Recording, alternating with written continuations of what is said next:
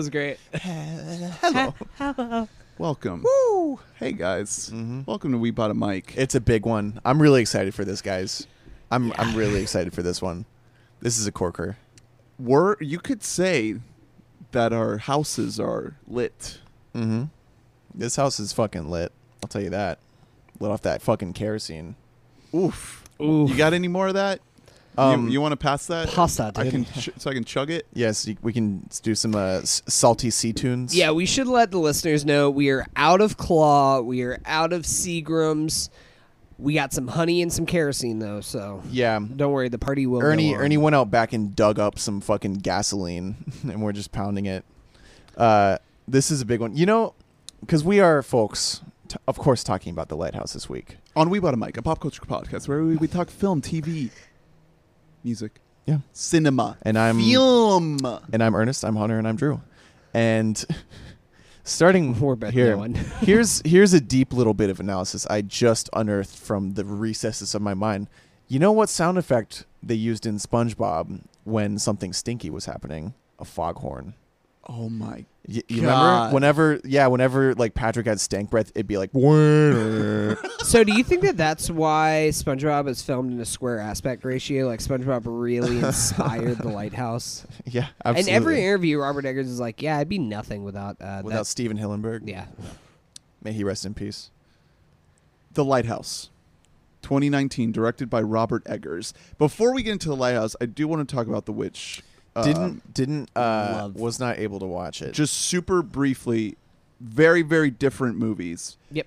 But The Witch is a movie that feels like a masterpiece. And I, I revisited. I, I don't think I I immediately had that take when I first watched it when it came out.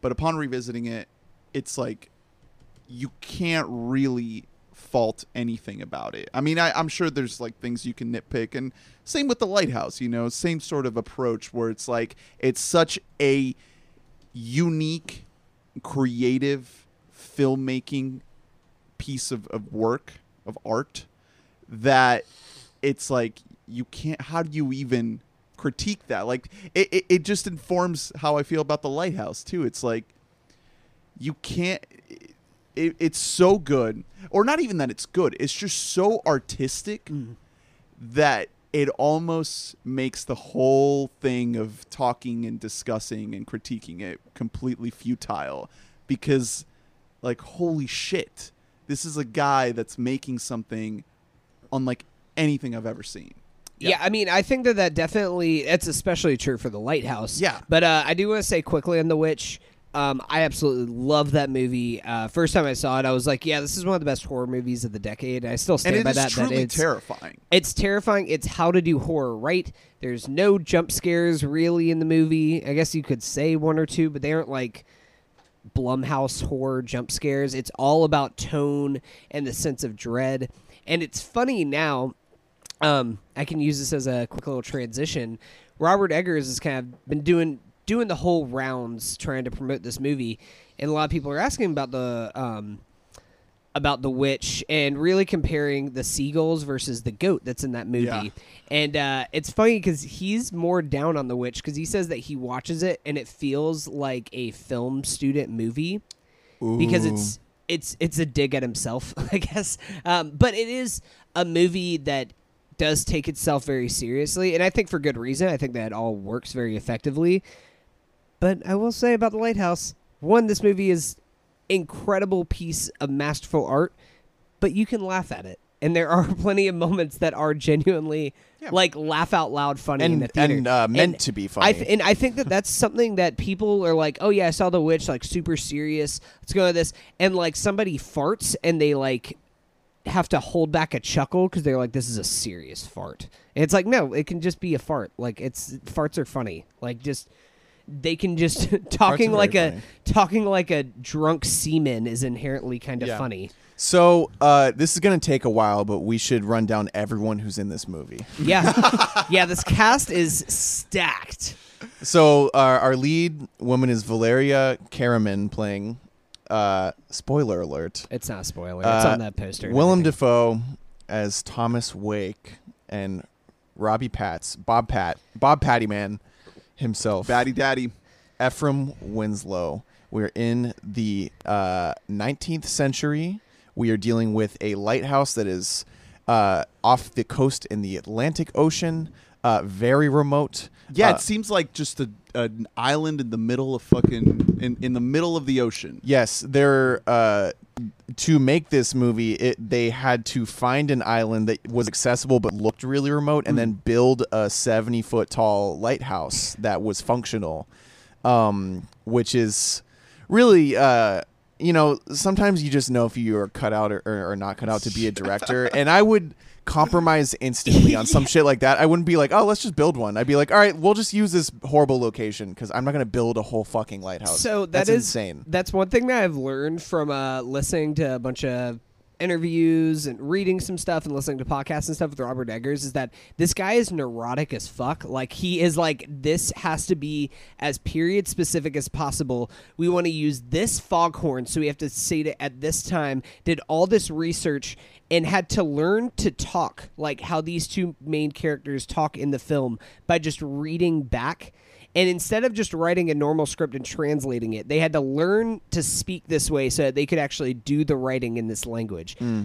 That's something that only like a handful of directors would actually go Right. through that much time and effort Well, to make sure a- that everything is that perfect. He's and a meticulous. research nut. Yeah. Yeah. So it's it's not just about the filmmaking part of it. It's about everything before that. Yeah, uh, I mean, The Witch is similar in that regard, right? Yeah. yeah, it's Yeah. Like, it's about puritanical Christians. It- with the witch, he based it entirely on writings from the Salem witch hunt scare thing that was going on. Yeah, um and like like literal like i think there is a thing in the movie that says that the dialogue from this film was taken from writings of the time period uh, verbatim. Um especially the the the bit with the the goat being the the devil. I think Yeah. that one was the the main thing. Uh but with the lighthouse that this was an idea that was kind of based on something that his brother had thought of that was more kind of supernatural, ghostly. Yeah. And then he decided to take a crack at it and, and really change it. And it's actually fascinating that uh, after The Witch came out, Willem Dafoe was the one who approached Eggers. Yeah. That he was like, I need to be in a yeah. He called him up. you." He said, "I'm indie now. Have you seen Florida Project? That's indie." Yeah. Um, So I there's so many ways to talk about this movie. I don't know what is Okay. spoilery and what Well, isn't. Let's just go for general overline Yeah. thoughts Well, of and things also- because I. Um, I mean, I know we are all like this, where we all kind of avoided all most of the marketing that we could for this movie. Um, The thing is, is that like not a lot really happens. but in yeah, this it's hard to spoil it specifically. Yeah, It's a very simple plot. I also I don't like hearing that, and then like a, a just a great moment will be spoiled. Yeah, and be like, well, or an image. That moment is a little bit ruined, Right. like you know, I mean, it's safe to say that it's a movie about two men in this very closed off remote location and shit gets weird. So you're not, you know, you know for a fact that you're not going to be watching something uneventful. Yeah, and- Things happen. And uh, before we get too into the movie, a lot of what we're basing this off of is one podcast that I won't have any qualms with plugging because I feel like it's like weirdly under listened to. I, again, we don't have metrics, but uh, the DGA pod, Mm. literally, it's Love the DGA pod. front of you know they do a screening for the Directors Guild, then they do a talkback with the Directors Guild, and this one it's always with a director interviewing the director. So Yeah. this one is Rian fucking Johnson interviewing Robert fucking Eggers, And they nerd out. yeah, and they yeah they both are equally uh, insane people. It's so- also it's it's an amazing podcast too because they like go in depth on like the actual film stock that they used for this movie and like how like Eggers talks about how he used a lens that was that was created in 1920 to actually shoot this movie and all of the trials and tribulations because this movie from the get go because like we've said Eggers is neurotic and he tried to take it to all these different studios and they're like all right but can you uh, make it wide and he's like no and they're like can you put it in color and he's like no Can you shoot it on a soundstage? and they're like no and he's like all right a24 let's go they'll Yeah. fund anything I, you know, one thing that's undeniable is when you finish watching this movie, it feels like you've witnessed a miracle. The way film is now, Yeah. And how movies are financed, and in the age of intellectual property and brand awareness, and Disney uh, owning everything, the fact that this movie exists and is being released in theaters and has like two kind of stars in it, it feels like an impossible achievement. It's eh, regardless of, of the quality of mm-hmm. it, which by the way, it's fantastic. I think just the fact that, that that that they managed to produce and release this thing is an achievement into itself. Yeah, I think you're. I mean, even if you this movie really turns you off, I still think It will. that this is it will turn a lot of people. It's going to turn a lot of people away. It's kind of confused. I'm a little bit perplexed. I guess it's because they had to spend all this money in building a lighthouse for it, but the A24 is advertising the hell out of this movie. I mean, and I A just feel. They know their audience. Yeah. But I feel like just general audience goers like just will not like this movie. Like I said, I've seen this movie twice now, and both times there's always people in my theater that seem like kind of hesitant to laugh at certain Yeah. things. They don't know like exactly what kind of a roller coaster ride they're on, but I think that's the whole point is that he's just trying to take you along the ride with him. It's you don't know this is very very light on plot and all about tonality and trying to figure out this puzzle that's happening together. And guess what? If you walk out and you have all these different theories and ideas and everything else, that's exactly what you should have because this movie is are That's my favorite thing about this Yeah. movie is that there I came out of this movie having a completely different interpretation than a everybody than a lot of other people that I've seen online. Um, and to your point earlier, um, one th- one of the first things I said to Ernest was like, I think I found my girlfriend's least favorite movie of all yeah. time. yeah. Gaia asked me if she, because she loves Robert Pattinson and everything else, and she was like, "Oh yeah, like what, Well, you want to yeah. go see this again?" I was like, "You would hate this Well, movie." I don't know. I, don't know if it's just me, but for about two weeks, all of my targeted ads on Instagram were for this movie, and they were like very not telling you.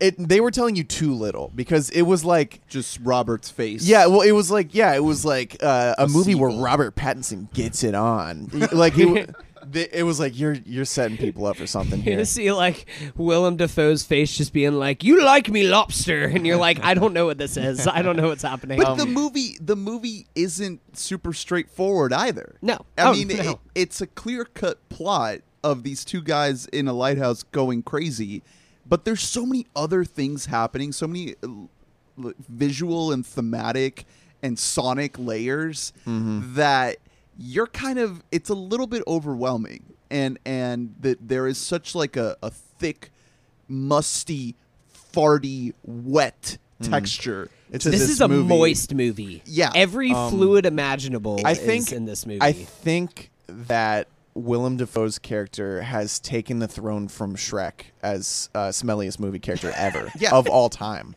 Like I can't imagine a smellier man. I should say I did see this in 4DX theaters. Um, amazing sense in that movie. Like, wow.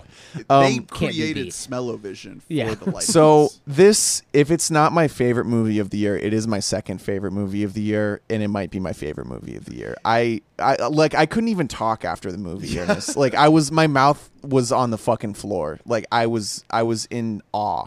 This is one of the most gorgeous movies I've ever seen.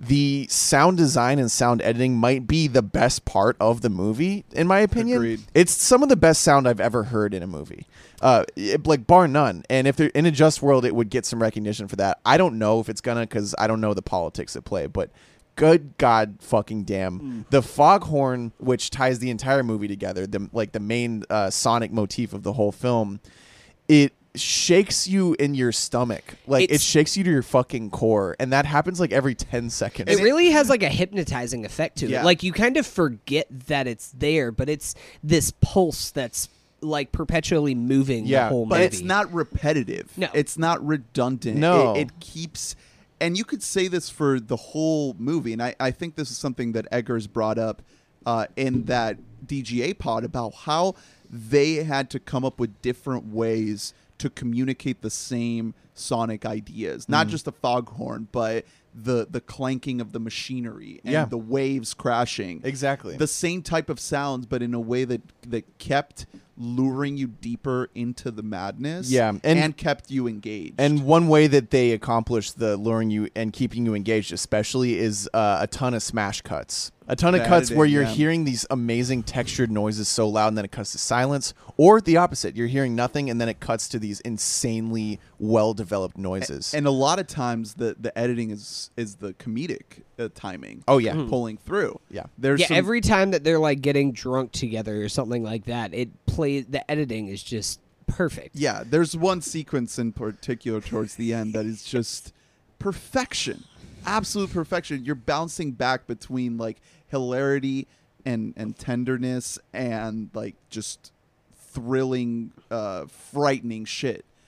So, I I want to get into specifics, but but before we do, I I want to I want to go back to my point about like how uh, kind of pointless it seems to critique this movie because it's so rare that we get something so unique and creative like this on such a scale. You know, it, I can't think of the last time I saw a movie anywhere near as Yeah. weird and bizarre as this. Well, So it- there are there are gripes that I could bring up. There are nits that I could pick with this movie, but it, it just seems it's like the it's like so what? Yeah, You know, no, like what it doesn't matter. The movie isn't gonna it doesn't it's not going to be brought down because I thought that it dragged a little bit in the middle. Like that doesn't ruin the movie because it's not it's not something that's trying to be snappy and quick Mm-hmm. and entertaining like that.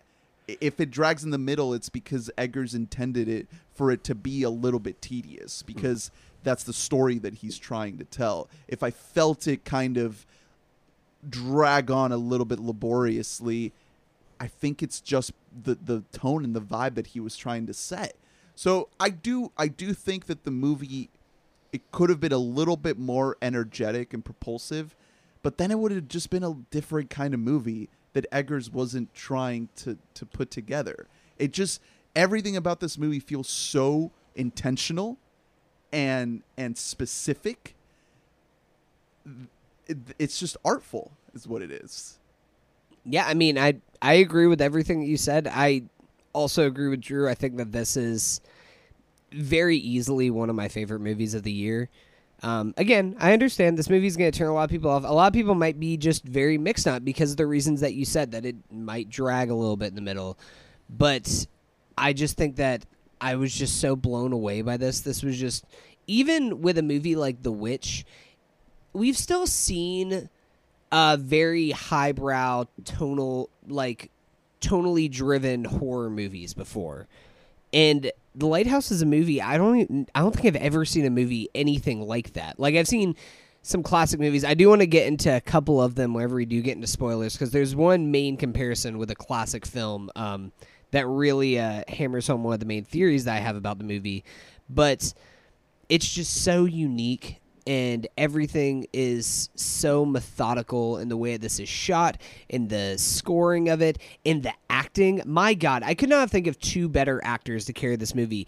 Their face shapes Yeah. are perfect. They both just have these sunken eyes to them and these very strong cheekbones and it's it also just adds again to the the film that they use whenever they shot this but it just looks like they just have this layer of just blackness on their face And at the, all times The square aspect ratio uh, adds to that. It really too, does, Because yeah. these close-ups that we get of their faces, it's just their faces. There's nothing else happening. and that is i did want to bring that up because another movie that i saw this year that did use a square aspect ratio was the nightingale and that was a movie where I didn't really think that it demanded a square aspect ratio.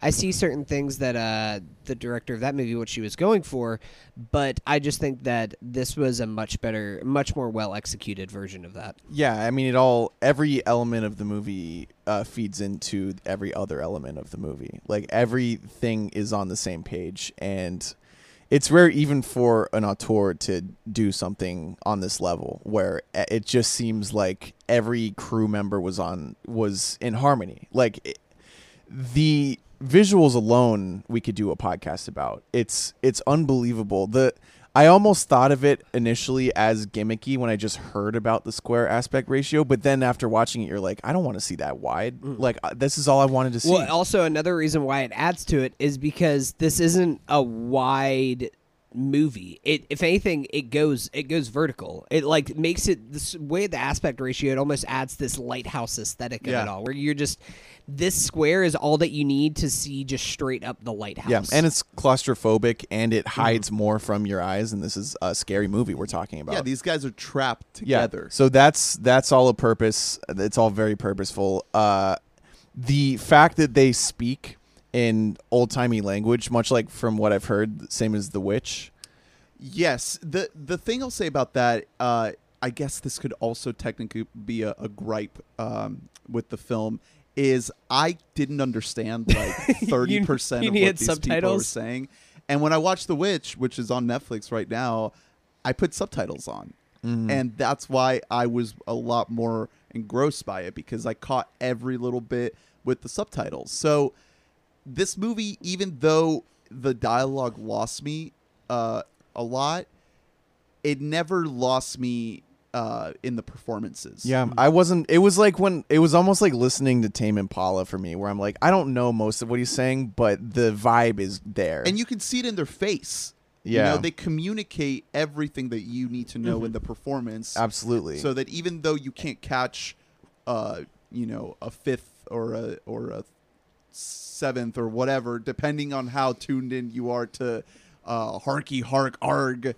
speak. Are we gonna translate this podcast into uh into 1890s semen talk? If there was a podcast here, Talking semen. a raw, juicy podcast, I would fuck it. It's amazing. Uh, visually, another thing got to mention uh, because it's in black and white and because it's done with such purpose, and like you said, the specific type of black and white they choose they chose to shoot it in uh, suited the way faces look and the way the sky looks in this movie, which is just absolutely bleak. Yeah. Um, every it's almost like when you take away someone's senses and they all the others get stronger where every shot is more textured than a colored shot almost like it's crazy how they managed to get so much depth of color out of uh, one color I can't. I've never remember- seen I can't anything like that. Exactly the type of film that they used on this, but it's amazing the contrast that they yeah get. like i truly have never seen so much like see. even in a movie like roma there's less uh there's less like Variation. it's less tactile than this movie this movie you can truly feel everything that you're looking you can at s- like see the grime on their yeah, face. even when it's uh, obviously not well lit by nature of where they are and when they are. and every every location within this location feels different. Like when when Pattinson is out with that wheelbarrow in the storm, it feels completely different than when he's in the machine coal room shoveling the coal into the the furnace. Hmm. And that feels different than when he's on the rocks pulling the the lobster thing out of the out of the the water. Yeah, the yeah, exactly. The sense of place is so intertwined with the mood that you're feeling at every single given moment. And the sound comes into that too. The sound is nuts. Like the sound is absolutely. F- It's amazing. I could talk about that for a year of my life. Like Yeah. I've never heard a movie so clearly ever. Well, this is the kind of movie that is definitely going to be analyzed and studied in in film classes forever. I mean, especially when you think about like technical aspects, like a sound Exactly. design, like a cinematography, things like that. That, I mean, this is a movie you would watch just like a movie by Bergman if you were in one of these classes, and now they can throw on a movie from 2019 to analyze all the technical yeah, it's perfections it's of it. no- another great thing they did with the sound is like like you were saying, the foghorn kind of serves as like it, it you don't always notice it, but you do when you need to. And another thing they did is it introduces this uh like Pavlovian expectation of hearing that sound. And there were certain times where instead of the foghorn, uh, they would use like a fucking swarm of bassoons or something to sound just like a foghorn, but not be it. And then soundtrack would start coming in. Like it's it's all masterful shit. Like this is all shit that I couldn't even process in the moment because I was like deeply in the moment. Well, this is why we saw this a week ago, and I wasn't ready to like really figure out how I felt about it because I was so overwhelmed by it. There were certain aspects that I just feel like completely went over my head, and a lot of these technical aspects uh, kind of are are a part of that. Where the movie is just so uh, unique in every way that I couldn't possibly catch every little thing that Eggers was trying to do. Yeah, and there are more than a handful of shots that I would say all like I would say maybe there are 15 shots that are in my top like 30 for the year. Yeah. Like there these are One in particular that we talked yeah, about. I was like that is the shot of the year. Yeah. Maybe of like the uh medium of film.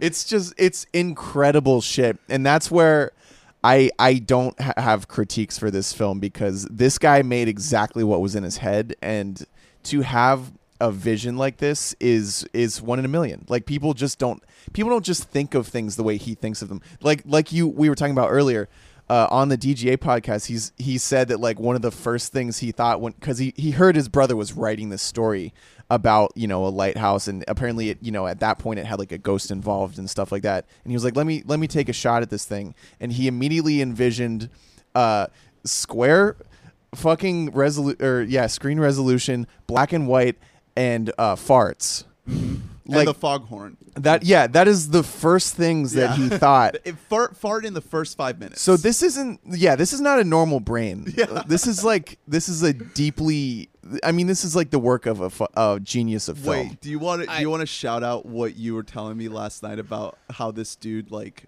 dresses himself? yeah. Because apparently this fits into like the whole Yeah. aesthetic. Yeah, because there was a while back in our film chat we were talking about who's the hottest director, and uh, a picture of him ended up in the feed, and I was kind of roasting him because he he looked like just like any like Just a normal dude. No, he just looked like any like uh, art curator in LA. Yeah. Basically, like he wears like almost all Rick Owens, at least in a bunch of photos I've seen of him, which is a brutalist, uh, monochromatic black and white uh, streetwear brand that is just prestige. Like it's it's a uh, you know a cotton top, but it's cut just so that it costs you six hundred dollars, and uh, it makes a little too much sense after watching Yeah. this. Yeah. like it's it's too i was like oh and i i almost i don't it's not like that i hate rick owens shit but i was like i completely understand why he wears that like th- this man has this man is a, his own person Oh, yeah. and, this movie is its own movie it's Yep. like you said there aren't a ton of reference points uh, unless you go way way back because this man is drawing from shit that most of us have not seen One of the other things we're going to get into spoilers is the whole Greek mythology angle too. I mean, there's so many ways to read this movie. So I, I actually I want to use this as a transition into spoilers to talk about the different theories of this movie. all right, so this is this is your chance to uh to go see it. Please Go see, it. this movie. It's yeah, if you're listening to this too much money. podcast, then you're at least a film of movies in general. like we said earlier, this is not a movie that I would recommend to, to mainstream regular Yeah. audiences. It's not it's not the type of thing that you go out. This to isn't see your Ant Man and the Wasp, okay? Yeah, no. oh my god But if if you're into I'm gonna be the Martin Scorsese of the podcast. Now. if you appreciate seeing things that are weird and bizarre and challenging and unlike anything else and and that upend what you expect from film this is that kind of movie Yep. It's not the kind of movie that you can easily digest and that you can easily make an opinion of it demands that you make an effort to think about it and to really dig deep and and and, and consider what you can make of it. Uh, so go see the lighthouse. Spoilers now. Last chance. Turn back now. Don't land on this rock. Now let's get into that mermaid pussy. All right, so uh, so before we get into that, because I did want to talk about all the theories, and I think I, I, I'll talk. We can get into the Greek mythology side of this uh, in a second, but first I wanted to talk about my main coming out of it the first time and even the second the second viewing. I think there are three main ways that you can view this story. Yeah, just like Um, Mother, our, our other favorite where movie. n- kill me. Um, where so the first main idea is to read it more the most on its surface view where robert pattinson is the one who's just losing his mind throughout this whole thing he is actually the person who's going insane he's everything that's happening Willem Dafoe is just this like elderly lighthouse keeper, and meanwhile, Willem Dafoe is losing his mind, and he's actually getting manipulated by this light and being hypnotized into thinking it is this entity its own. The other version What kind of person would think such a thing? the other version is the flip side of that, where it's more. It's just Willem Dafoe is the true crazy person here, who had no intention of ever letting him live. He actually did kill his last lighthouse owner, and every time that he says like, "Oh, what you were trying to leave? No, you chopped down my ship whenever you were trying to leave." He's just gaslighting this guy and like trying to drive him to insanity this whole time. yeah. The third version, which was uh, the take that I had whenever we came out of the movie that makes the most sense to me, despite reading a bunch of different theories online, is that these are the same person. Instead of four weeks, we're actually watching this whole thing has just been happening here for decades. Where he w- came onto this island and he's just having this like constant mental breakdown. He might have killed uh, another person who was there before. Maybe there was never any person there. Of course, there is the big reveal that they are both named Tom, mm-hmm. Thomas, Tommy. Why'd you spill your beans, Tommy? I Why'd you spill your beans? there I mean and that is even added to there's the shot of the year, which is whenever the lightning strikes, and it's naked Willem Dafoe with Robert oh. Pattinson standing on top of blonde Robert Pattinson. Yeah. And I wanted to freeze the frame right there and get the biggest wall that I have and Incredible. just fucking So- paint that on there like a goddamn mural. Uh, upon rewatch, in that shot in particular, I did not see a second Pattinson. No. The the shot right before There that, is a there's second. two Pattinsons. There's two yeah, but no, in that But shot it- there's not. When it yeah. comes to the wide, there's no second Pattinson. Yeah, it's just it is just him there, but Yeah. he is the other person that you do because you see the blonde head earlier on in the movie, and then it's later revealed that blonde head, whenever it turns around, it is Robert Pattinson's is face. it though? Because If it's not, it didn't look like. if it's him. not that it's very purposeful that they do that they cast somebody Yeah. who looked very similar. I took it to, be him. the man that Pattinson killed and and stole his identity. yeah, Winslow. Um, because it was a different dude. So this is something we were talking about last night that that the story that Pattinson tells is this moment of vulnerability and honesty that he has that also ends up paying for playing for a comedic effect because Dafoe is like gone and isn't even listening to this like really uh, sincere moment but when we realize that Pattinson is not named Winslow it kind of starts to click that the man that he saw die and that he could have saved in in the logging accident is Winslow and is supposedly haunting him. Yeah, exactly. And is haunting him and he's letting him live through hi- hi- his own experience and that's who this blonde guy is. So there is that, but also think about the similarities in what both of them think, either know about each other or think about the other one. Robert Pattinson thinks that Willem Dafoe killed his other partner on the island. Robert Pattinson has admitted to killing his partner in a logging accident. Yeah. They have all of these parallels. No, to there killing, is- killing or or letting letting die. die. Right. Either way, no, yeah. I mean there's that read. when you let somebody die, it's still kind Yeah. of murder in its own Yeah. right. there you could take since there is is like you know a latent like father son dynamic here you could take it as the you know becoming your your elder becoming your father dynamic there's the alcoholism read of the movie Yeah. which is not a This is metaphor like this an- is it's an about allegory this is about two men who cannot cope with what they've done so they literally become alcoholics in front of our They- eyes and they go drink- fully insane They drink anything. Yeah. A- any liquid. Yeah. At, at, some point, it's like it's like, are you drinking like motor oil right now? I did another um another thing that adds to the first idea the first theory that I brought up that it is just Robert Pattinson is when later on in the movie we have the moment where uh, Pattinson finds Willem Dafoe journal where he's been like documenting all the things. And if you think about, there's that shot earlier on in the movie where he's just doing the coal and everything else, and he picks up the bottle and then he sets it down and he like turns around. Willem Dafoe's just standing there. Where if this was a sane Willem Dafoe, you'd just be like, "Oh my god, this guy's just like drinking on the clock now while he's Yeah. working." Yeah. Um, uh, well, I I actually really liked that in that because that's like a classic like The Shining style moment. Yeah. The- uh, that's what I was thinking. Ripping like out the the- pages and there- a lot well, of no. similar similarities The between the act- Shining. More, it's just Yeah. like in that scene in particular, you're like, there's gonna be some nutty shit in there, and it's really just like write ups of Robert Pattinson's, like, which really cracked me up because again, that's just uh, um, the millionth zag when we thought they were gonna zig. Um, but yeah, it all plays into there being a uh, non-definitive take on this movie.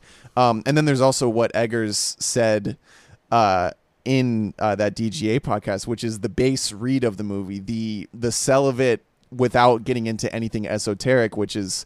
Uh, he said nothing good happens when two men hang out in a giant phallus, yeah. which is, I, mean, that's very apparent throughout the whole movie. This, this, you know, masculinity thing of this, just these two dudes hanging out in a dick.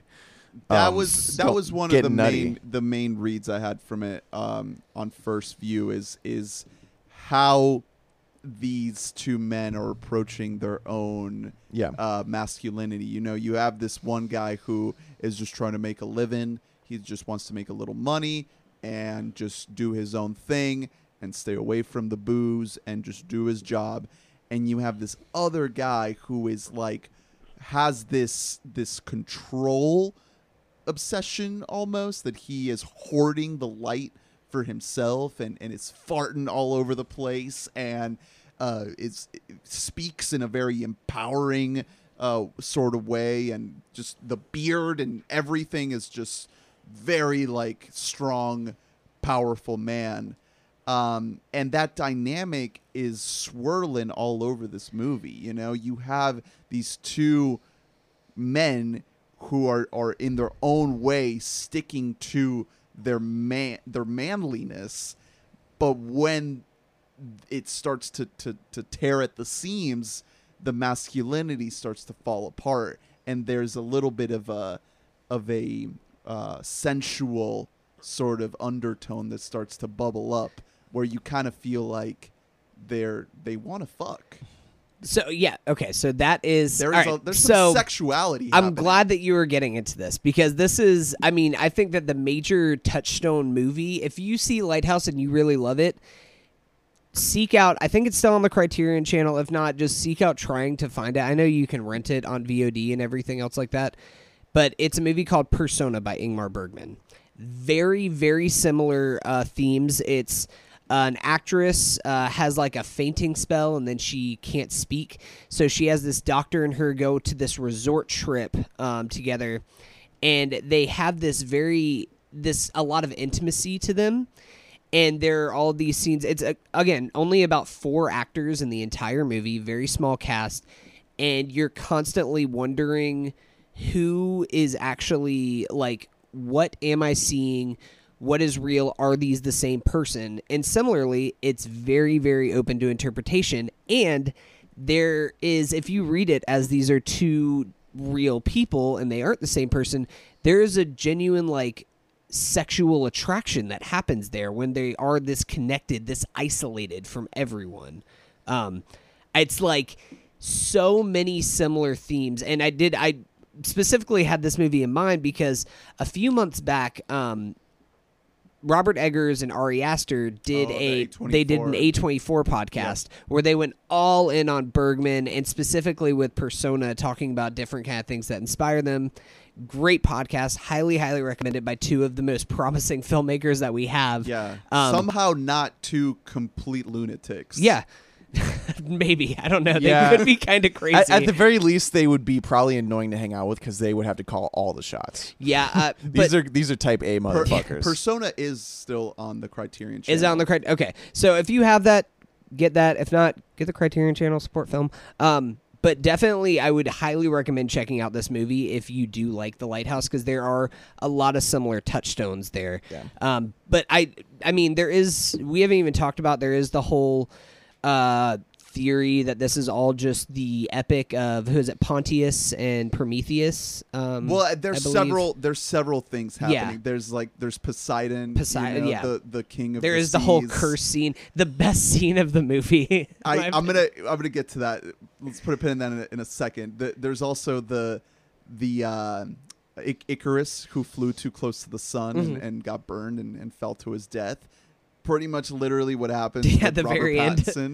Uh, so the, there, I, I could more more studious minds than than me could probably dig deeper into the the Greek mythology here because just the the the fact that this movie comes off as as so abstract uh, and weird it, it, it really it begs for different lenses of, of interpretation but i want to get to this dafoe scene because willem dafoe Mm.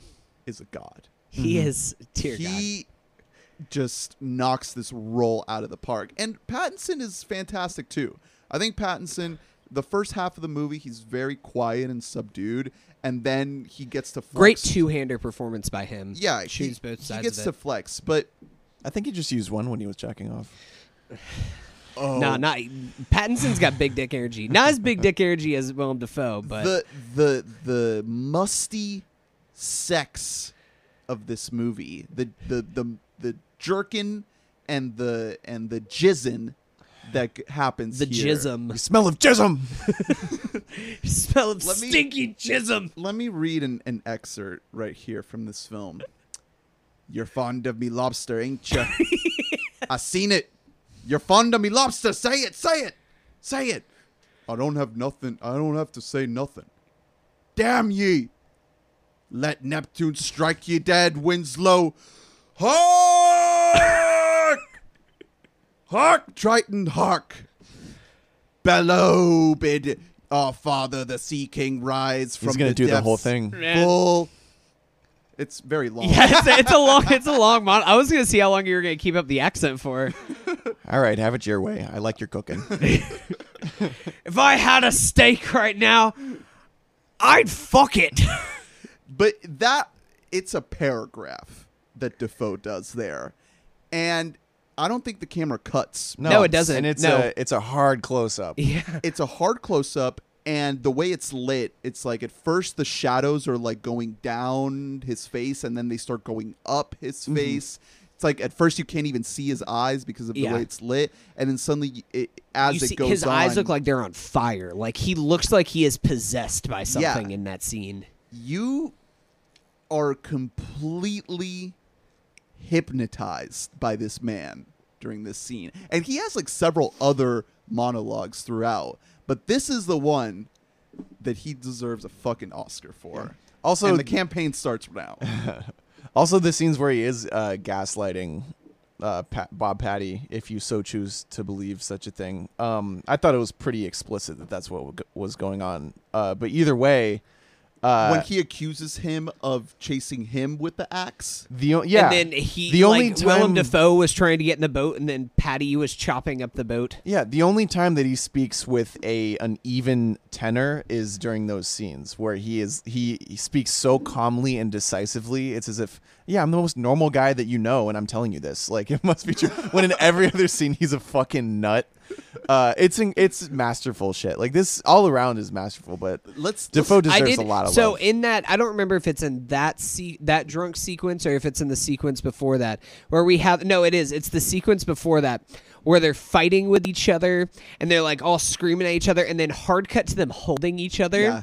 and like they almost make out. That scene. well no it's the other it's the other way around they're like they're like having fun they're like getting drunk and dancing and, and screaming and then they're dancing slowly and then they're about to Willem kiss Dafoe serenade me. Jesus Christ. then they're about to kiss and then they do a, a boxing and then match. they're like oh no i'm a strong guy I love Pattinson's like it's a total like 19th century Yeah. boxing arms that, That- nobody has ever gone to a fight with. that one got a big uh, laugh in the theater. That's That was one of the bigger ones. a lot of laughs in this Yeah, movie. honestly, we weren't in a packed theater, obviously, but um, they got laughs. I'm And glad. uh, Well, I mean, I'm my glad. second audience that I went to see it with, probably because it's been out for a little bit longer, so it's just more people who who are into the movie. Maybe people The first night that rewatching we it- went though, it was kind of like weird. Like people didn't know what to laugh at. It was it was an odd vibe. for I sure. was, I mean, regardless of whether any given moment was funny or not, I was beaming the whole movie. Like, Yeah. I was just smiling the entire time because the, I mean, you could call, like, I had a professor once who called smash cuts a cheap tool, but it's like, no, anything's a cheap cool tool if you do it cheaply. Uh, this movie doesn't do it cheaply. Every smash cut is awesome. Every smash cut is cutting from something interesting to something even more interesting. Yeah, Yes. I- like I- they're never uh, vapid. They're never pointless. So I did want to say, um, before I forget, another thing about that Willem Dafoe monologue that you just read part of. Another way that I read the light, uh, like how I said that, like it looked like it was flaming in his eyes. It was almost like you could see the light from the lighthouse, like in his eyes, because they were so bright and they Yeah. were so like mesmerizing to look into it. It really had that effect on me. And the light itself, I feel like just I even I noticed it in more scenes this time in the second viewing than on the first viewing, but like the light is such a key entity of this whole thing about driving you to madness. It's Oh, yeah. light always represents hope, but also light is used to wipe away darkness, which these are men that are just filled with darkness. Yeah. Well, this brings up a whole nother reading aside from the mythology, which is religion. Yeah. And and and uh, you know God and Jesus, and you could read this whole movie as being a depiction of hell. Like this is what hell Yep. is like. Yeah, these are two sinners. These they Yeah. were like literally sent to the most like cast away to the outskirts of the Yeah. world. And the other, another even read is, uh, I mean, what I was thinking when they kept on, like, I knew for a fact, I was like, if he sees that light, he's fucking dead meat. And that because scene, because oh light, That's uh, a ten out of ten ending. Light Like, is what you see when you die. You see the light, you go towards the light, and he's like, I, the whole movie, all he's doing is clamoring to go toward a light. Yeah. And I was like, he's done for. Yeah. and when he does, uh, unbelievable set design, much like every other aspect. But when he finally gets up there, it does not disappoint. Even though we obviously don't see what he sees in there, we are seeing him seeing it uh, from inside it. yeah. Uh, but just the the way the lighthouse is rotating and then stops and the door just opens in front of him. yeah, it's It's so good. It's man. It masterful so And then that fucking is- good. the the shot that just holds on him and it almost starts to like rattle with how intense it gets and the the sound system in the theater is like about to blow Yeah. a fucking fuse because of how Yeah. cacophonous it is and he pattinson's it just becomes completely uh unhinged with the power of the lighthouse and and the color or not color but the contrast of the of the of the film is just so blown the out way the distortion. super dark shadows super blown out highlights and you just get the sense that this is is this is it yeah, I I mean, I really think the ending is just absolute genius. it's I- very even, lynchian Even everything like right prior to the ending, where Patty finally snaps, and that dynamic that we've seen of Pattinson almost being like a dog at certain points throughout this movie, finally flips. yes is just- him. incredible. Just like buries him alive. Oh my god. And that's real dirt that's being thrown in Willem He's Dafoe's mouth eating- while yeah. he's talking. He's eating some fucking dirt. it's just Incredible. Well, incredible. that is why I, think so many movies, particularly older ones like this Bergman movie, like a ton of Hitchcock movies, like a movie like The Shining, uh, revolve heavily around gaslighting somebody because directors have to gaslight everyone to get them to do the dumbest shit. Like Kubrick had to do a hundred takes of every take to get the take he wanted because that was just what he felt like doing. Uh, it, like it makes a lot of sense that all these films coming from uh, singular minds Yeah. because a singular mind is an uncompromising mind. And Eggers, uh, to his credit, sounds profoundly normal in any interview you hear. Uh, He much seems more so, like a cool guy. yeah. this is but bizarre. regardless, a singular mind is an uncompromising one. And if if you're not going to call it gaslighting, you have to call it manipulating. Uh, you have to. It is your job. but, but I, I think these actors know what they're getting into. Well, yeah, like you said, uh, they contacted him, Right. Or at least uh, Dafoe, Dafoe, did, yeah.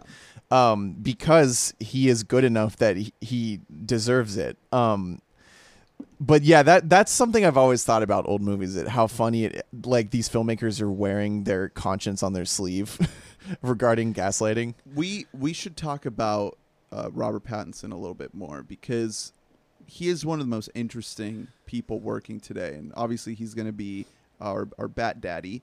Um, but I think that you can't you can't leave this movie without appreciating this guy's talent because I, I kept thinking about High Life came out Mm. earlier this year a similarly kind of like weird very out there bizarre movie and he's fantastic in Completely different performance though. exactly that's the thing is like he is able to play this very subdued type very kind of quiet uh, and a little bit sort of frightening in, in how uh, just small his acting choices are. Yeah, that's the thing is uh, a lot of other actors would get swallowed up by Dafoe Yeah. because Dafoe's character is real big.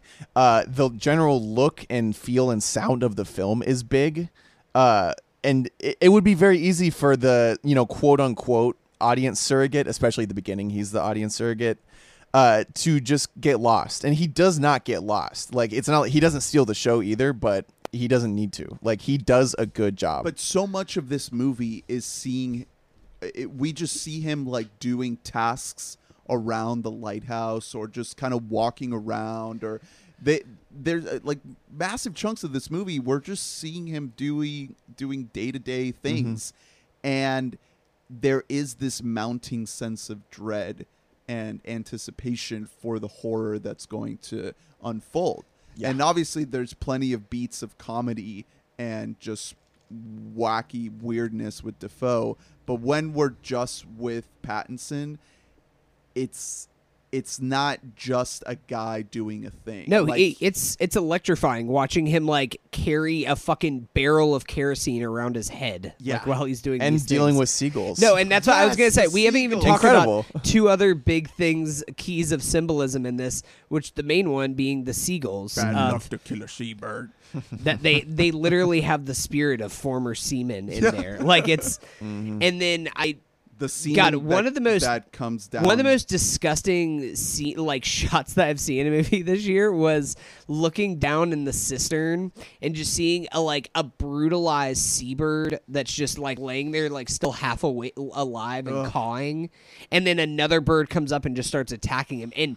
Pattinson just fucking it. snaps, just grabs this bird and just starts beating it literally to death, only that to like look up and just see Willem Dafoe just standing outside of the lighthouse, just like looking down on him. look. That's a hell of a prop. Uh, that Yeah. seabird, that thing was bleeding. um, also, that mermaid pussy. we Yeah, I was gonna about. say we even talk about the mermaid, which that adds. I have seen a little bit of people kind of using the whole idea of like it kind of leads into the whole idea that this is a version of hell that Yeah. the guardian of this island is the mermaid like she is pretty much like a a devil angel whatever those are called They call her a siren. Yeah, which Yeah. is a yeah, Yeah. that- that's what they are. So we Um, see her at first at sort of pretty much like at the very beginning of the movie. Uh, in some sort of dream vision. Yeah. Um, oh, well, we ama- see the little statue too in Yeah. the the dick hole that yeah the dick hole that Dafoe fucks yo fuck your old dick hole all right um, the sound design of her shrieks, amazing shit. yeah, Yeah. Really sounded cool as fuck. piercing. oh so that Yeah, because when when she's on the beach and she she screams that out and Pattinson's trying to run away, that's like one of the most frightening moments in the whole movie. It, yes. Um, I did uh one. I mean, because again, like kind of adding. I'm kind of just uh, proving my own theory here. Uh, I I know that that's not the case at all. But another whole thing about them being possibly the same person, they arrive at the island together. When they're on the boat, there it's the both of them are on the boat. But Dafoe says that he's been there for like 14 Christmases or something like Yeah. that. Like, so they didn't get there at the same time, but they arrived at this place together. He hasn't left. Uh,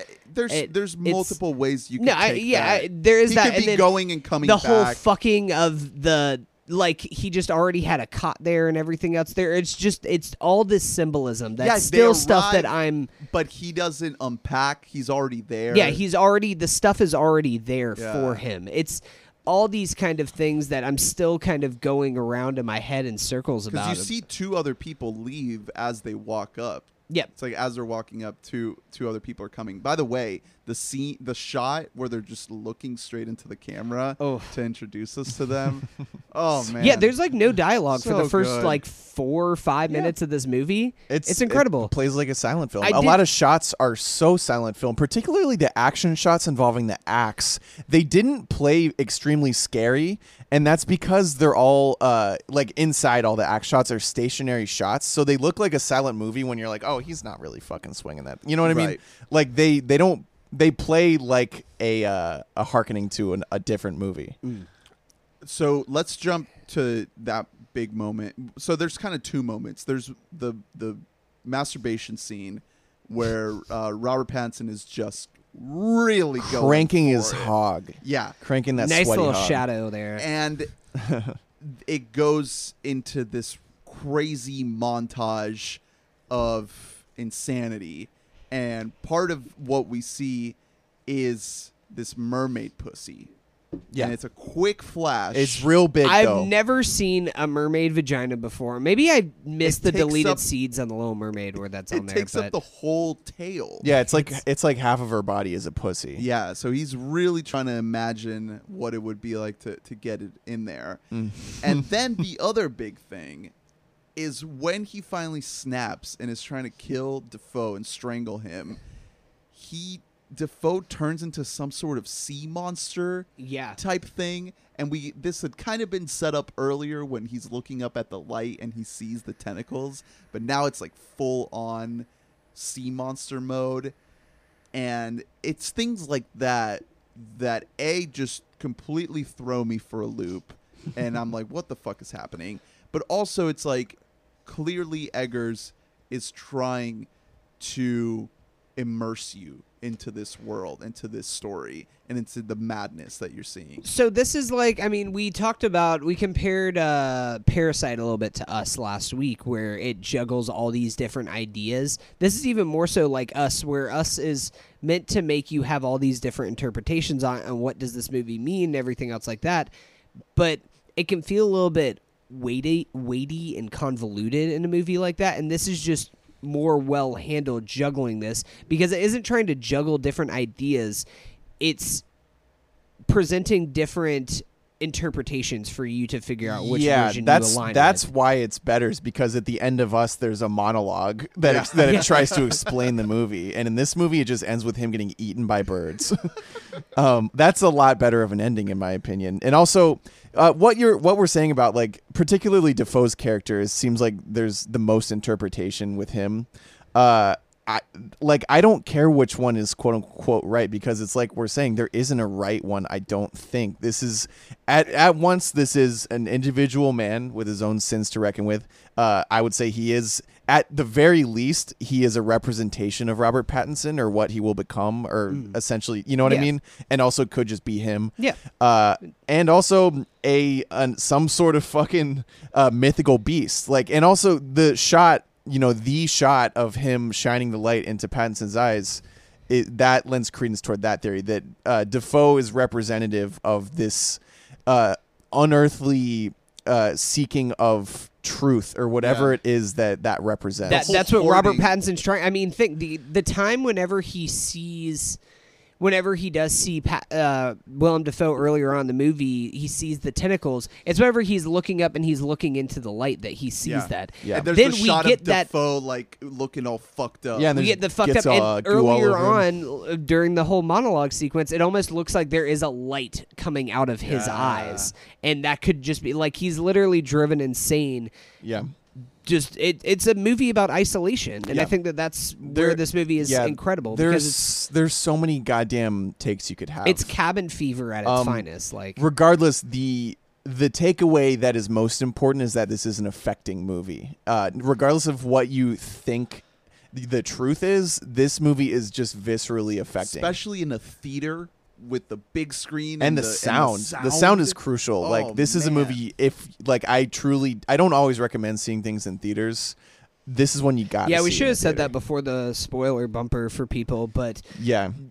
I just think I mean one just to support this as such an original idea, but I feel like this adds so much yeah. seeing it in a theater. I mean, the very ending where we were talking about the sound getting distorted and the lights going up and everything Yeah. else it's deafening Yeah. being in there like Yeah. it's it's the foghorn just stops going out and the foghorn is just continuous in the background to the point where you almost like are driven to insanity yourself watching it. Yeah, it's. I mean, it's like you said at the very start, Ernest. It, it, watching it, I was just like, I'm so happy this is around. Yeah. Like, this is a It's- fucking miracle of a movie. Right. To get We even on a you know even on a modest budget to get any budget is a miracle. Yeah. To get the budget to make your own lighthouse is a miracle for a movie this nuts. This movie is fucking nuts, and it's in a way that is high art. Like it's not just nuts for the sake of being insane. Like they only made it for four million. It already made back its budget. hell yeah. There is a. I did see one other interpretation, just to shout it out there to show all the different viewpoints that people of this movie can have.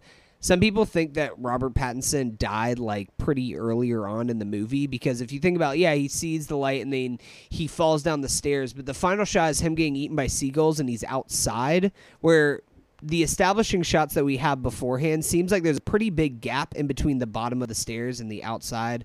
I think he could have just crawled outside to be honest. Yeah, but that is to the water. it does leave it open enough that there is just Yeah. all kinds What of different you- ways that you can read this movie. What do you guys think about the head that he finds in the lobster cage?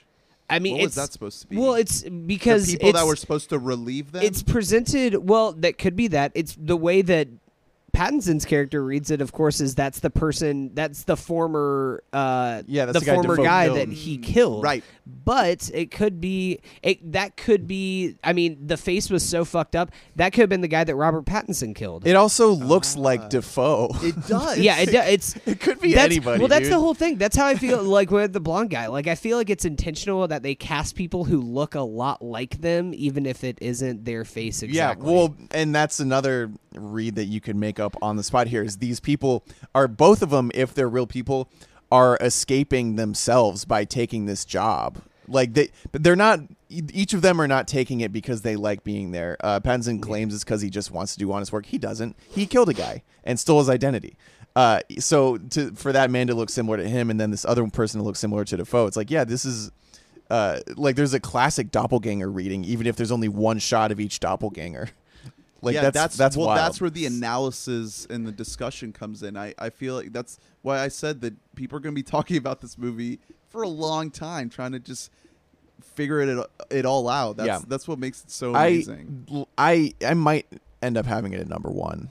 I mean, it's like hovering Oh, right yeah. around there. It's for me. fucking Like, awesome, it's- man. I really, really just I love truly- and just admire the hell Yeah, out I- of this movie. I had a, a smile the whole movie because I was like, I can't believe it. Like I, mean, th- can't believe this happened. it was immediately like just seeing this. This is on the top tier with Parasite and maybe Once Upon a Time in Hollywood. Is like these are the best Yeah. movies that of 2019 to, so far. to me, it, it wasn't.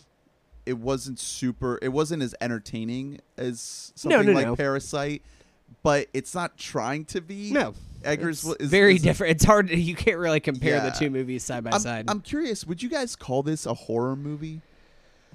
Um, yes. I know it's trying to be advertised as a psychological thriller, which that word sometimes thriller is just thrown around because it's a higher brow than Yeah. horror, but I think that horror can be done uh, excellently, and I think this is a this is a version of that. I think that this is a psychological horror movie. I feel like it's its own thing.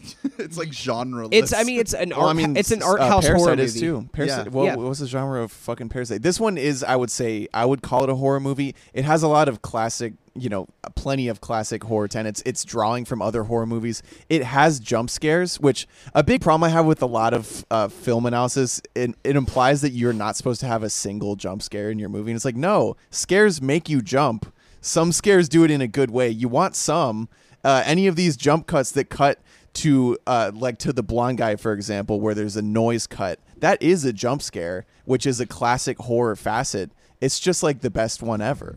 Yeah, I mean the only one because usually, I mean, of course, how we see it in modern horror movies is a jump scare to like a spooky face, but the spookiest, like most disturbing, brutally face that you'll see is the face they sees that he pulls out of the lobster. In that case, there isn't a jump cut in that moment. It's like it's like the eighth image in a barrage of images and uh, like almost montage like the way that it's edited in that sequence that it doesn't play for a jump scare. No, I, it's, it's just amazing. Like the way to it's it. just the movie is playing with just much like it's playing with white and black. It's playing with absence of things happening and then everything happening at once. There are jump scares that just involve a sound that is not a scary sound. Like there are jump scares. There are times that the whole theater jumped just because we hear the foghorn louder than we've heard it at any other point in the movie. Nothing even happens, but that there, he's just trying to keep your heart going, which is uh, horror. yeah. yeah, there's a psychological or a uh, supernatural element to the whole movie itself. Even if there aren't like uh, there isn't like a ghost in the lighthouse, it still has supernatural elements to it, which I think makes it more horror too. The Witch is full on horror, Yes, yeah. unabashedly. Um, so Eggers is slated to to be probably the one of the best filmmakers of his generation. He has a bunch of projects lined up. It looks like the next thing he's working on is some sort of Viking movie. Mm-hmm. Uh, but he's also supposed to be doing some sort of Nosferatu update. Uh, although he keeps talking about how he doesn't want to do any sort of big budget IP. Yeah. No, let's Um, give him a Marvel movie. Come Well, on. I. so I mean, I did want to say that to say like in a way, after seeing the lighthouse, I was there's part of me that's kind of bummed that Pattinson's gonna be making Batman, making a Batman movie. I'm like, fuck, just make another movie like Good Time or like The Lighthouse. Like this is the best use of Do your talents. Do you think they signed Pattinson on for a whole franchise deal? Uh, Maybe it- depends on what they're gonna try and do, what they're gonna try and trap Matt Reeves into. And I'm all that kind of sure stuff. they did. They would love to. I'm sure. Maybe just a trilogy. yeah, I, something am like that. I'm very interested on what his Vikings movie is going to be. Apparently, that's going to be a higher budget movie. Of of course, uh, I I think I read Nicole online where they were talking is about rumored her. to be in it. Some other Viking esque folks. Uh, I'm not seeing. This, I mean, th- whatever this man does, Right. I'm on board. This was the only way to do a movie so abstract like this and keep, uh, not. I'm not gonna say it kept everyone on board, but to keep the right people on board is to have a steady fucking hand. Yeah. And this movie was done with the steadiest. Of, like I felt like I was being cradled by Mr. Eggman the and entire you know movie. that from the very beginning. Yeah. That's Mr. The Eggman, I first like that. shot, the first shot is just fog, and a little boat in the horizon. You're like, Ev- oh yeah. There's every also every shot, man. there also is uh, the day that they arrive. You can see like a faint light in the fog that they're looking out at. Oof. he that's, made that's like maybe is that is that their Listen, relief? Is I it don't- just that I don't want to say it, but this man bi- made a movie that I would call substantially better looking than the Tarantino movie that came out this year. I would say that. Yeah. I It- mean, it's definitely more unique for yeah, sure. it- I mean, it has it's more, much it's more just stylized. It's so more is hard to visionary. It's two, it's but- more textured. The shots, shot to shot, you are like this composition. it's like, more horny. I don't know. That's- not enough feet. Let me see Willem Dafoe's nasty ass feet. that's what that's what this movie was missing. What did you guys I'm think so- of the I- jizz coming down? oh um, man, what a shot! Well, it's great Oof. because you th- you think it's just straight cum, but then it could just be ectoplasm from this fucking sea monster. yeah, yeah. Like, because that reveal is right after you you, do think hear it's like cum. him moaning, but then yeah, it's also the the sea Oh man, tentacles. what a fucking movie! It is wild. I'm I'm so happy as a person who grew up just watching horror movies. A lot of them shitty that haven't aged great. That two of the greatest young filmmakers that we have are being born out of horror movies between Eggers and Ari Aster. Yeah. It fills me with so much joy. and along with Peele, just And kind of yeah. kind of like working in that medium and and and advancing it in really unexpected, uh, visionary ways, because between this Midsommar and and uh, us, we have three horror movies that kind of defy everything that you know Yeah. about what a horror movie Even is. Even like despite their faults, and all of them do have faults in themselves, but like Yeah. the fact that they are able to elevate a genre film Yeah. more than pretty like 99.9% of in- genre movies. In my opinion, the the faults in Us and Midsommar actually bring those movies down. The faults in this movie don't, because it's just going so fucking hard for Yeah, it. Yeah, it's not swinging compromising. for it. That it's like, it's like if you if you play a, a baseball game and you are batting Man, the ball yo, it's time for go. Ernest Sports Analogy Corner. Let's, let's get it. and you and you hit the ball so hard that it breaks the bat, but the ball goes out of out of the stadium. You broke the bat, like a home run, or what are you saying? but you still got a home run, even though you broke the bat. And you might get kicked out of the game. No, oh, you No, won't. you kicked out of the game. I was I waiting was for you waiting to for say this that. to go really bad. Yeah, you might get arrested. You know, you're not. You allowed will to go. break j- You will have to pay for that bat. You might get an axe to your fucking shoulder. Yeah, it's no. I think that you're what I the heart of what you're saying is in a great place, Ernest. Because you're right. This movie is going so balls out. The flaws of it are not. I'll tell you one thing that I kind of did think about us. Uh, the the faults are not because of studio no- notes Right. because Yeah. there I couldn't um, see one note in any part of this movie Right. because there wasn't there's no studio that's going to be like uh, could you show a mermaid pussy I don't know A24 is like it's not enough. Like make that pussy larger. Yeah, some- I want it to just be huge. some suit is like, yeah, we saw the cut. It's really great, but uh, there needs to be like two more farts. Well, I need I need full frontal Pattinson. yeah, I- that's the I man. I want to see that dick, right? Yeah. I feel like that might have been an A original cut of the movie, and then Pattinson was like, "No." Okay, And here's- like, okay, Well, fine. the we'll show the shadow. dick? Bro, ha- you remember what I told you about Dafoe dick? giant- How yeah. it's too big for, for movies. have you have it- you heard this, Hunter? It has yeah, yeah. suction cups on it and it slithers around. Maybe that was his Yeah. real dick. um, but either way, um, one thing, if I am to nitpick, it's when Patty t- man took his shirt off. Man, that is not a an 1800s body. That is a, uh gym body. Right. You know what I mean? Even Yeah. if it's That's skinny, not- it's like this That's man a is Batman body. This, If you well, it's just even even it's just this man is working his muscle groups. He's not just like he would have like a hunched back from all this fucking Yeah, shitty labor. muscly dudes back in the day, like prior to gyms, like kind of looked gross. They Yeah, were they just looked all like super burly because they just worked actual like core I was muscles. like- Dafoe, on the other hand, looks like from the 1800s. I mean, also Great shout out bod. to that beard. We gotta give credit. That was a beard. I did hear like an anecdote. It might have been on some podcast. I can't remember what it is. Where the first time Dafoe met with Robert Eggers, um, he had this big old beard, and Eggers was like, "Oh my god, you have to keep that beard." Yeah. And he was doing like some play on Broadway. He's like, "Well, I have to shave it for the play, but give me three months, and I will grow the beard of a sea god." Yeah, he's like he's like give me give me two days. He shows up. It's like It's like, back. oh man, this is why Willem Dafoe is a God. fucking god. they need to keep him on for the Viking movie. I they really should have him on there. I'm curious. I'm because even with the witch, the witch is less balls to the walls than this movie, but still very um, uncompromising in a lot of the tonality of it. um. Oh, He specifically never wanted to have a witch in the witch, and they were like, Really? "You gotta have I a didn't know witch." that. they're like, listen, dude, this is your day they debut. were like, "You can't calm it down." But it's hard to think of him just like going to go make like fucking the next Doctor Strange movie or Ew. something after this. Like I can't Padding- imagine. Paddington Three. Hot, hot Nosferatu who fucks. Let me see that bear pussy. Um, another thing that we didn't mention, we can really quick, is the the small amount of turbulence that it did come out between the actors and Eggers in this movie, where uh, the the acting styles of these two actors is very different because Pattinson is method, in which you actually common common misconception you don't rehearse that much with your scene partners in meth like the school of method, and obviously.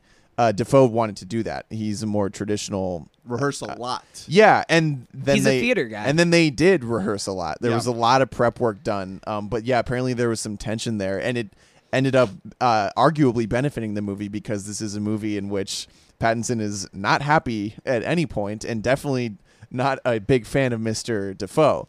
So nothing was lost. do you think there. that there's a cut where the two of them do make out? I hope so. I, uh, my dreams. I think. I think yes, but uh, even Eggers didn't know it was going to happen. like it happened. just happened in They the just start moment. jerking each other off there. oh boy. All right. Eggers well, is like, keep rolling, keep rolling. this is good. This is the director's cut. well, we can wrap it up on that note. Thanks for listening uh, on this amazing, wet, farty episode of We Bought a Mic. Yeah. You ever have a fart where you think you need to change your underwear, but then you don't? that was this movie. and I give it a 10 out of 10. Well, actually, yeah, because you think that you're like, "Fuck, I shit my pants," and you're like, "We're in And the then you're like, no, actually, that was the best fart I've ever had. in my right. life. Incredible. Like not farts." S- super stinky. Yeah. But not like too stinky so that you're gagging. Yeah, but it does smell a little bit for ten minutes. I've had a lot It's a of those. lingering Yeah, way. you'll like, or you'll be in bed, and then you'll lift up your sheets like an hour later, and you're like, oh, that I farted an hour ago. This is nuts. We should say, Ernest, you're gonna have to do a lot of editing to fart to edit out all the farts that we've been doing along yeah. this Yeah. podcast. This is a scratch and sniff pod. cool, So perfect. uh, thanks for listening. Stick around for our review of Paddington 2 next week. The Bear is coming. I'm very excited for that. Hopefully. Uh, Very similar film. unless we decide to do uh, Arctic Dogs, but you you might have to wait a little bit on that one. We might have to have that be a Patreon exclusive. Um, JoJo will come to Orlando at some point. We missed our one chance to see it like three weeks ago, Oh, and now we Jojo just have to wait forever for it You to actually get a wide release. Call me This crazy. I'm Nazis. I'm not super super stoked for that. It's, if it's if I'm been honest, mixed. yeah, I I don't know. Stoked for my boy Taika. I'm I'm I'm holding tepid expectations. I'm, I mean, it, of course, I'm hoping it's great. I'm going to see it. I did sidebar. I just want to say how happy I am because there's been a lot of lows this this year. Definitely more lows this year than last year. But the fact that on back to back nights, I got to go see Parasite and then The Lighthouse. and next week we're doing two Paddington movies that 2. are arguably better than any movie that came out last year. Also- arguably this year. We have also Like- we have a new Scorsese movie coming out, so might do a little bit of a Scorsese uh, rewatch. Mm-hmm. Uh, some good Kept fellas. like watching 180 of his Talking, uh, movies. we're gonna talk silence. We're gonna talk gangs of New York. The Aviator. All right. Uh, email us at weboughtamic at gmail.com. Follow us on social media at weboughtamic. Thanks for listening. We love you. Until next time. Bye bye. You like me, lobster? No sleeper seats, that's a mattress. Sleeper seats, that's a mattress. You ain't stingy, split your tablets with me. You don't flinch when camera flashing, flashing. Not fake laid back, no, it's natural. And I think you made for the life I lead. I'm not fake patient, I don't fake sick. That kind of coughing don't elite.